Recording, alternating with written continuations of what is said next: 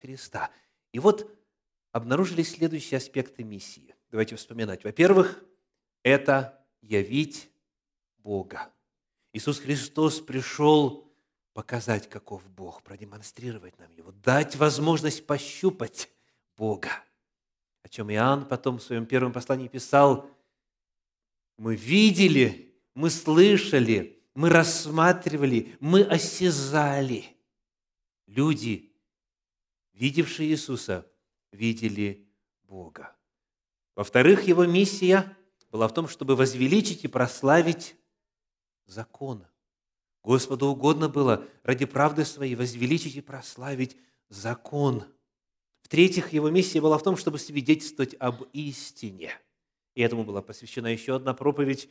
И, наконец, последняя в этом цикле из прозвучавших миссия Иисуса Христа двоеточие – явить Царство Божье. Он показал, какой будет жизнь в Царстве Божьем, как Он с животными жил, со зверями, дикими обитал, как Он исцелял, как Он бесов изгонял, как Он воскрешал, и как преобразился и показал, каково в Царстве Божьем. Сегодня мы продолжим исследование этой темы. Рассмотрим еще одну грань миссии Иисуса Христа. И, пожалуй, эта грань Его миссии наиболее широко в христианстве известна. Итак, для чего пришел Иисус Христос, помимо всего прочего? Давайте откроем Евангелие от Иоанна 3 главу и прочитаем стихи 16 и 17. 3 глава, стихи 16 и 17. «Ибо так возлюбил Бог мир, что отдал Сына Своего Единородного, дабы всякий верующий в Него не погиб, но имел жизнь вечную. Ибо не послал Бог Сына Своего в мир, чтобы судить мир, но чтобы мир спасен был через Него. И в 16 и 17 стихе у нас есть слова, которые описывают цель пришествия. Сказано «послал, чтобы». Какова цель? Чтобы всякий верующий в Него имел жизнь вечную, чтобы избавить от погибели и дать жизнь вечную. В 17 стихе, чтобы мир спасен был. Итак, мы узнаем, что дать жизнь вечную – это словосочетание тождественно равно чему в 17 стихе? Спасти. Да. Чтобы мир спасен был, чтобы мир жизнь вечную обрел все те, кто поверит в Него. Миссия Иисуса Христа, двоеточие, дать жизнь вечную. Или, другими словами, спасти, спасти от погибели. Две альтернативы – жить или погибнуть. Дать жизнь вечную – это еще одна миссия Иисуса Христа. В этом же Евангелии от Иоанна об этом говорится разными словами. В шестой главе давайте посмотрим стихи 38 и 39. Евангелие от Иоанна, 6 глава, стихи 38 и 39. «Ибо я сошел с небес, не для того, чтобы творить волю мою, но волю пославшего меня Отца. Воля же пославшего меня Отца есть та, чтобы из того, что Он мне дал, ничего не погубить, но все то, давайте вместе, воскресить последний день. Снова мы находим заявление о миссии Иисуса Христа. «Я сошел с небес, чтобы...» Вот воля Отца для меня во время совершения служения на земле. Чтобы сделать что? Чтобы вновь, видите, антитеза, не погубить гибель с одной стороны, а с другой стороны что? Воскресение. Чтобы воскресить в последний день. Вот это миссия Иисуса Христа. Ради этого Он пришел. Чуть далее в 10 главе Евангелия от Иоанна, прочитаем 10 стих, Иоанна 10, 10, написано, «Вор приходит только для того, чтобы украсть, убить и погубить. Я пришел для того, чтобы имели жизнь и имели с избытком». Вновь противопоставление. С одной стороны, убить, погубить, погибель – с другой стороны, жизнь и жизнь с избытком. Вот для этого я пришел, говорит Иисус Христос. Я пришел дать жизнь. И, наконец, еще одно заявление в 12 главе этого же самого Евангелия, Евангелия от Иоанна, 12 глава, стихи 47, 49 и 50 на эту же тему. «И если кто услышит слова мои и не поверит, я не сужу его, ибо я пришел не судить мир, но спасти мир. Ибо я говорил не от себя, но пославший меня Отец, Он дал мне заповедь, что сказать и что говорить. И я знаю, что заповедь Его есть жизнь вечная. Христос раз за разом повторял, евангелисты записали, что Он пришел на землю для выполнения важнейшей миссии – дать жизнь вечную. Он пришел спасти, Он пришел воскресить для вечной жизни, Он пришел дать жизнь с избытком. Вот это еще одна грань, еще одно заявление, еще одна цель миссии Иисуса Христа. Ну и вот теперь следующий вопрос вам. Каким образом Иисус будучи на земле, мог осуществить эту миссию.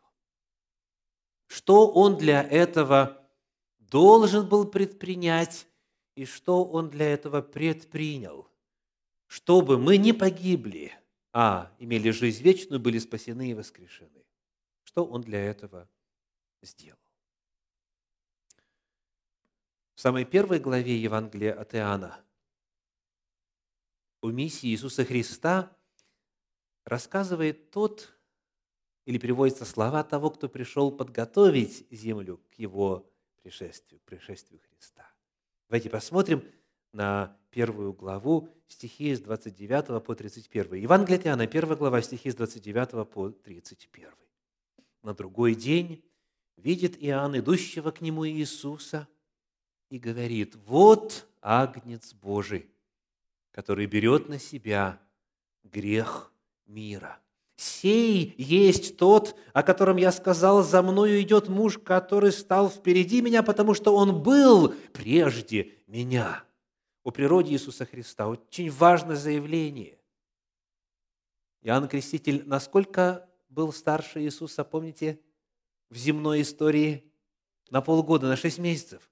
Но он говорит, тот, кто идет за мною, фактически был раньше меня – он есть существо небесное, существо духовное. Он есть личность божественная. Он тот, который был прежде меня. Я не знал его, но для того пришел крестить в воде, чтобы он явлен был Израилю. Вновь заявление о миссии Иисуса Христа, которую представляет Иоанн Креститель, говорит, вот это он. Какова миссия? Каков способ – жизни вечной для нас. 29 стих. Вот Агнец Божий, который берет на себя грех мира. С чего начался процесс смерти, погибели на земле? С греха, с непослушания, с нарушение воли Божьей. И грех в самых разных формах и в самых разных проявлениях всегда в конечном итоге приводит к гибели, к неизбежной гибели. И потому для того, чтобы нас спасти, нужно было устранить вот эту проблему – явление греха, факт греха и вину греха. Для того, чтобы дать нам жизнь вечную, Иисус Христос должен был взять грех мира и грехи каждого из нас по отдельности на себя. Он предвечный Бог, бывший не только раньше Иоанна, бывший раньше кого, также по словам Иисуса, прежде нежели был Авраам. Есть. Он, он раньше Авраама существовал. И в самом начале Евангелия от Иоанна говорится о том, что все через него начало быть. В нем была жизнь. Он жизнедатель. Все, что произошло, все, что имеет бытие, от Него произошло. Вот этот жизнедатель, которым мы живем, движемся и существуем, Он для того, чтобы избавить нас от гибели, Он решил взять грех на себя. И что касается вины греха, соответственно, ответственности, и что касается самого состояния греха, самого проявления греха. В Священном Писании написано, Он стал грехом вместо нас. Он стал проклятием вместо нас. Он взял болезни наши и немощи наши на себя. Он вобрал в себя все последствия греха. И вот, будучи агнцем Божьим, Он, говоря языком сравнения, заземлил на себе весь грех всего мира за всю историю человечества, прошлого, настоящего и будущего. Чтобы нас спасти, Он должен был взять на себя грех мира. Дальше. Еще одно заявление из уст Иисуса Христа об этом. Евангелие от Матфея, 20 глава, 28 стих. Матфея 20, 28. «Так как Сын Человеческий не для того пришел, чтобы Ему служили, но чтобы послужить и, взяв на себя грех, взяв на себя вину греха, Иисус взял на себя и приговор грешника. Давайте прочитаем вместе о цели пришествия Иисуса Христа. «И отдать душу свою для искупления многих». Единственный способ, которым Бог мог вернуть нас к себе и дать нам жизнь вечную, вернуть нам жизнь вечную, заключался в том, чтобы взять грех на себя, чтобы взять все последствия греха на себя. И в юридическом плане, и в онтологическом плане. Бытие греха взять на себя. И вот став таковым, став агнцем Божьим, став грехом, став проклятием – взяв на себя грех и грехи всего мира, он говорит, я пришел для того, чтобы отдать душу свою. Что означает слово «искупление»? Что значит «искупление»? Какие современные слова лучше выражают этот термин? Значит, «искупить». Значит, «выкупить». Выкупить. Искупление – это выкуп – в английском переводе, кто из вас э, сверяет, используется слово ransom. Ransom – это то, что требуют, например, злоумышленники, которые берут кого-то в заложники и хотят получить деньги.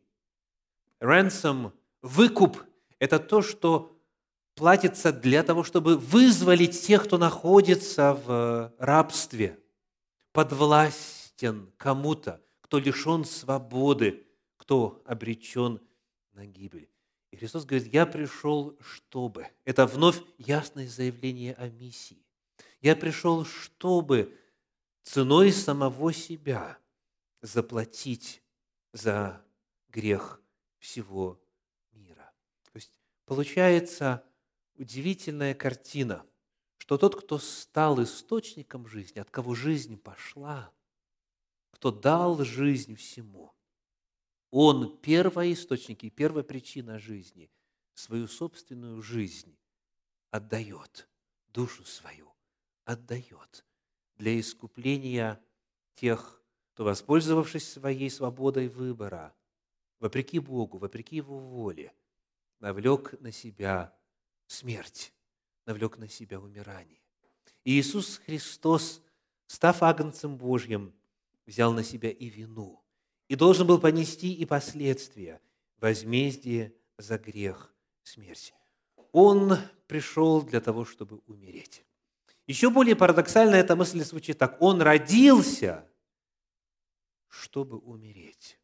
Предал бы его Иуда, или бы не было предательства. Смерть Агнца Божия должна была состояться. Не было иного пути. Миссия Иисуса Христа заключалась в том, чтобы отдать душу свою. И об этом мы читаем многократно в Священном Писании в целом и в том числе в качестве прямой речи Иисуса. Посмотрим еще на один отрывочек из Евангелия от Иоанна, 12 главы. Евангелие от Иоанна, 12 глава, стихи 27 и 33. 27. «Душа моя, — говорит Иисус, — душа моя теперь возмутилась. И что мне сказать? Отче, избавь меня от часа сего, но на сей час я и пришел. Вот это вот ярчайшая иллюстрация свободы выбора. Иисус знает свою миссию, Он знает, для чего Он пришел. Но Он, тем не менее, просит, «Отче, избавь меня, избавь меня». Стих 33 говорит, «Сие говорил Он, давая разуметь, какую смертью Он умрет». Это еще не Гефсимания. Тут еще он, Иисус общается с народом. Он говорит здесь о своей смерти. Он рассказывает о своей миссии. И мысль об этом, сама мысль об этом, его наполняет чем? У нас в синдальном переводе написано «Душа моя теперь возмутилась».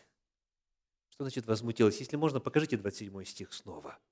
Душа моя теперь возмутилась. Посмотрите, например, на английский перевод. Now, my, now is my soul troubled. Troubled. То есть он переживает, он тоскует, он печалится, он изнывает наперед, заранее о том, что ему придется перенести. Это еще до того, как он фактически взял на себя грех мира. А когда это состоялось, тогда этих, этих слов он еще больше сказал. Трижды он молился в Гефсиманском саду. «Отче, если возможно, доминует меня чаша сия. Впрочем, не моя воля, а твоя да будет». Он четко понимал, что это единственный путь. И все-таки принял решение, воспользовался своей свободой выбора в пользу Божьего плана спасения – и вопреки своим желаниям. Моя воля, он говорит, не идти этим путем.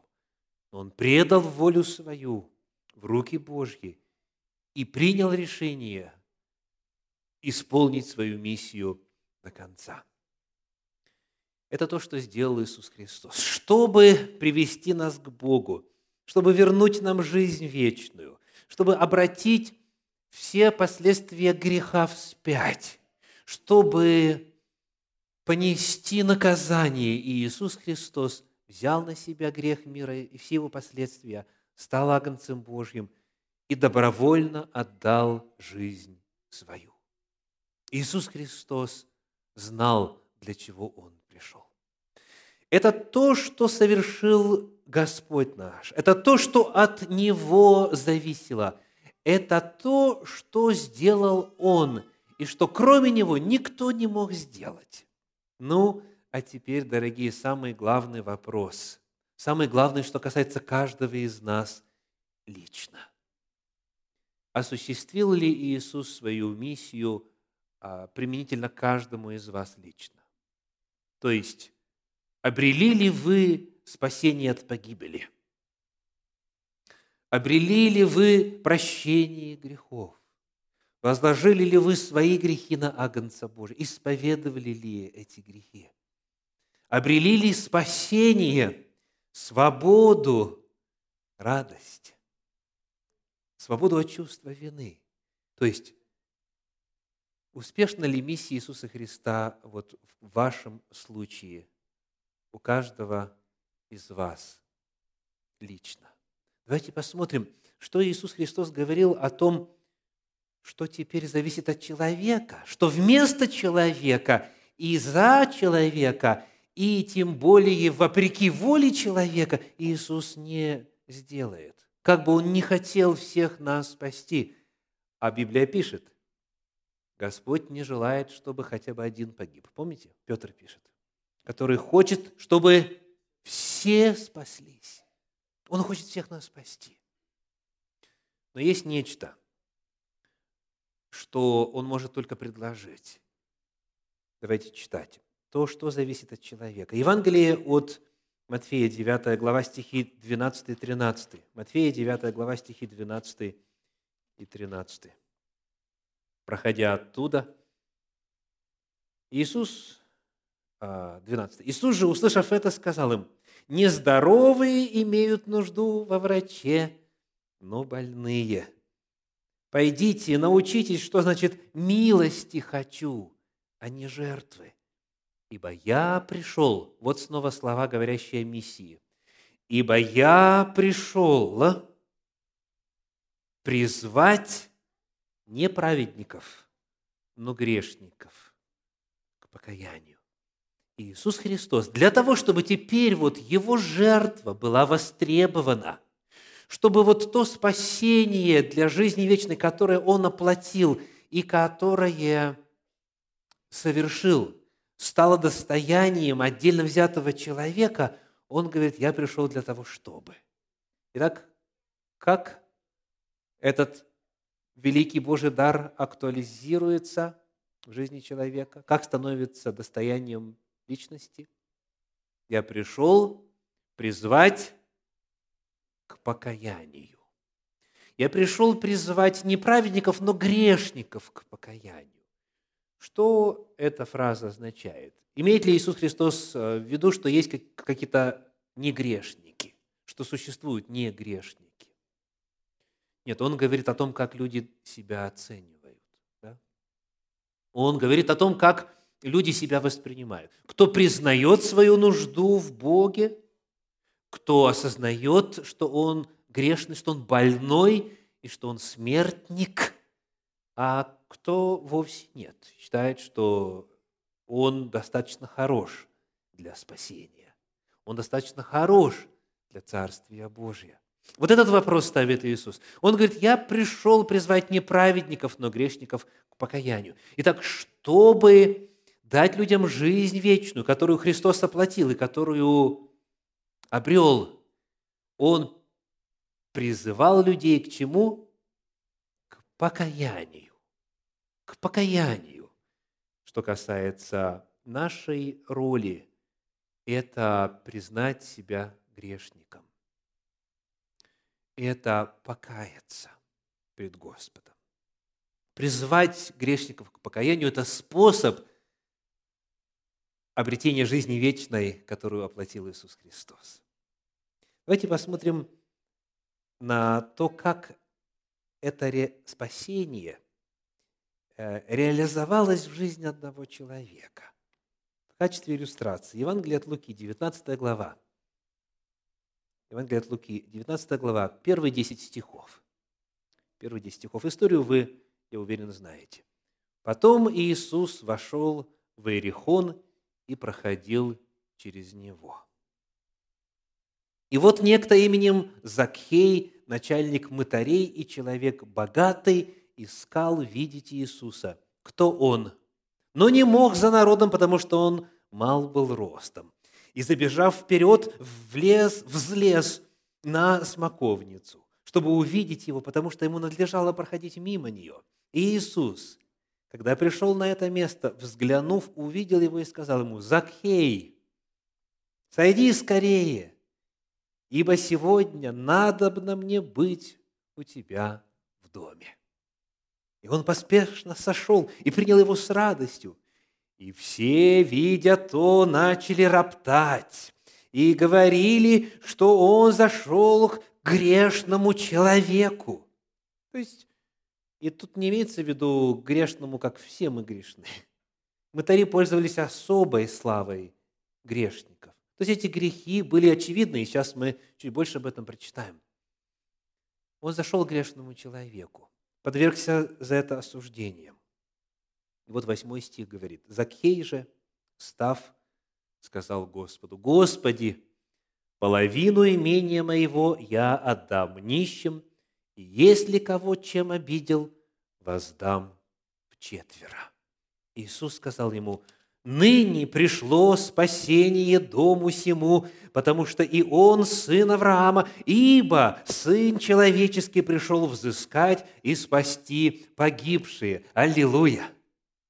Снова заявление о миссии Иисуса Христа. Сын человеческий пришел, чтобы, так, взыскать, найти и спасти погибшие. Вот теперь вопрос к вам. Вы внимательно слушали текст. Как пришло спасение к Закхею?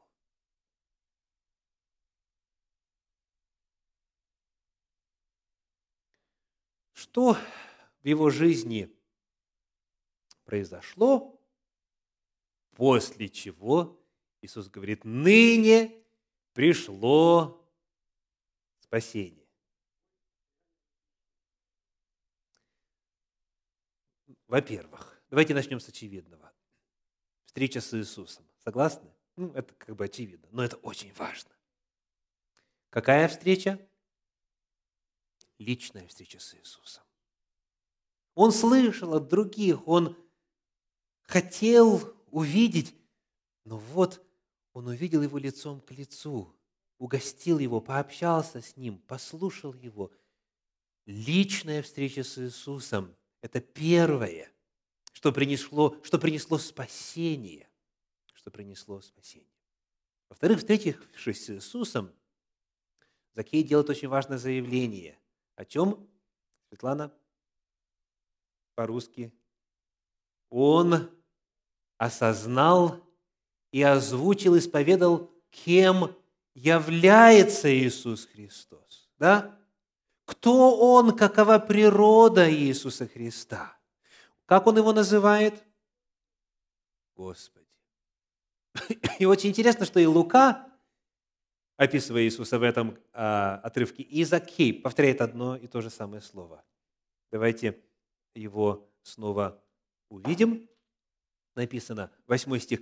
«Закхей же, став, сказал кому?» Можно было бы сказать Иисусу, можно было бы сказать Христу, можно было бы сказать Учителю, можно было бы сказать Равину, можно было бы сказать Назарянину. Всеми этими словами Иисус назван. Можно было бы сказать Сыну Человеческому, можно было сказать Сыну Божию и так далее. Но Лука использует вот этот вот термин «Господь». Сказано, Он сказал Господу. И потом это же самое слово вкладывает в уста Закхию.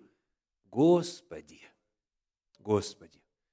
Живая встреча с Иисусом, личная встреча с Иисусом, осознание во свете обаяния Христа, во свете красоты Христовой, во свете личности Христа, осознание того, каков Бог, кто есть Иисус Христос, кем является Иисус Христос. В-третьих, что еще здесь мы видим? Как пришло Закею спасение.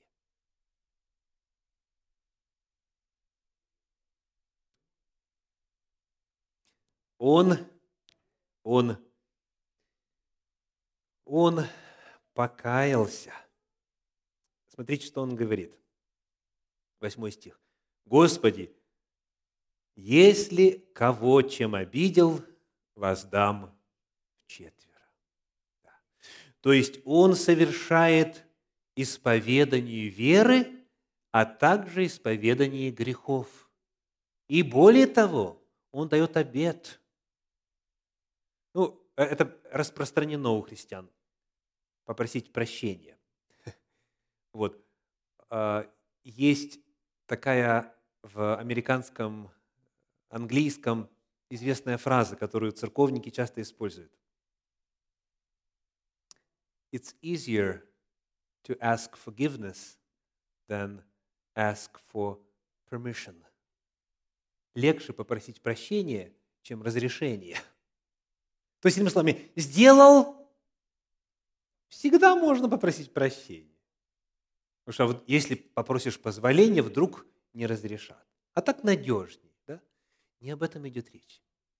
Не о том, что многие, вот придя к Господу и узнав, что, оказывается, за все грехи плата уже внесена, теперь радостно говорят, Господь, все мои грехи забери. Все. Все мои долги ты взял на себя, аллилуйя. Значит, эту тысячу, которую я одолжил 10 лет назад, теперь могу не отдавать. Урон, который я ближнему причинил, я могу не возмещать, потому что ты все это возместил. Представляете? Нет.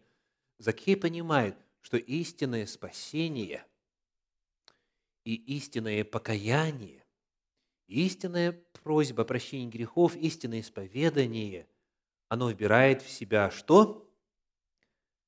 Возмещение ущерба.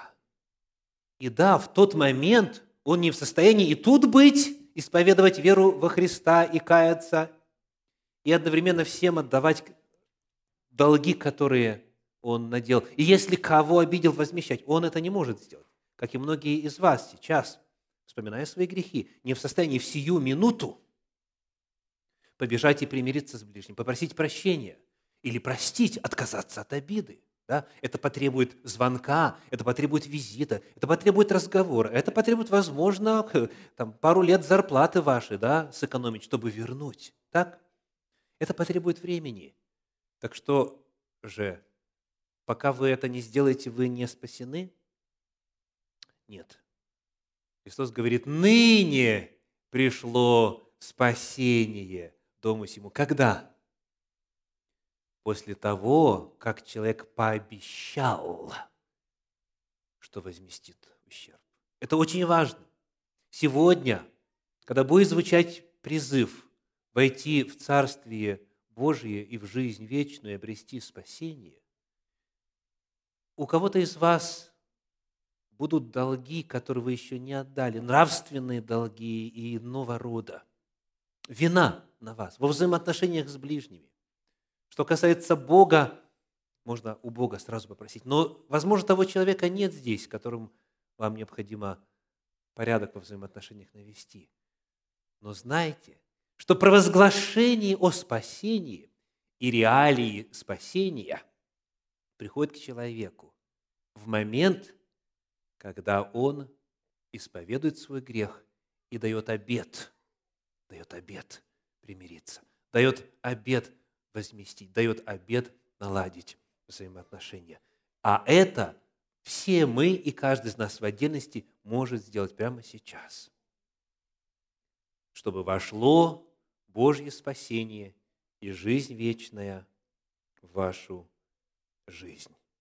Личная встреча со Христом, исповедание и обет об исправлении грехов, покаяние – это то, к чему призывал Иисус, и это что, то, что доселе является способом обретения жизни вечной. Итак, наша проповедь сегодня называется «Миссия Иисуса Христа, двоеточие, дать жизнь вечную. Иисус Христос осуществил свою миссию, взяв на себя грехи всего мира и отдав душу свою для искупления, для выкупа. Он свою миссию исполнил. Приняли ли вы эту миссию в свою жизнь, дорогие? Осуществилась ли эта миссия применительно ко всем темным уголкам вашего прошлого, ваших взаимоотношений с окружающими. Вошла ли жизнь Христова в вашу жизнь? Трудно ли это сделать? Встретить Иисуса лично, признать, кто есть Он, признать, что Он совершил, и во свете Его истинной правды признать, кто вы – назвать себя грешником, указать, в чем именно. И, если это касается других, дать обед, произвести реституцию. Желаете ли вы принять вот эту жизнь? Те из вас, в особенности, кто еще ни разу это не делал, кто вслух не исповедовал Иисуса Господом, кто еще не вошел в завет с Ним, не заключил завет Христом. Или, возможно, вы в завете, но вы знаете, что жизнь Христова еще не вошла вот в те уголочки, которые по-прежнему остаются закрытыми для Бога, для Его благодати, для Его прощения, для Его исцеления. Я хочу всем присутствующим предоставить возможность сегодня сделать следующий шаг в вашем духовном опыте. Первый ли это раз, или речь идет о новой мере достижения Божьей миссии ваших грехов. Воспользуйтесь, дорогие, воспользуйтесь этим величайшим даром. Нет ничего важнее и значимее. И нет ничего слишком трудного, что надо сделать, и что стоило бы сделать для того, чтобы вернуться в потерянный рай и обрести жизнь вечную. Познакомиться со Христом, покаяться, исповедовать свои грехи, дать обет, исправить их, войти в завет с Господом. Вот к чему призывает Господь. Аминь.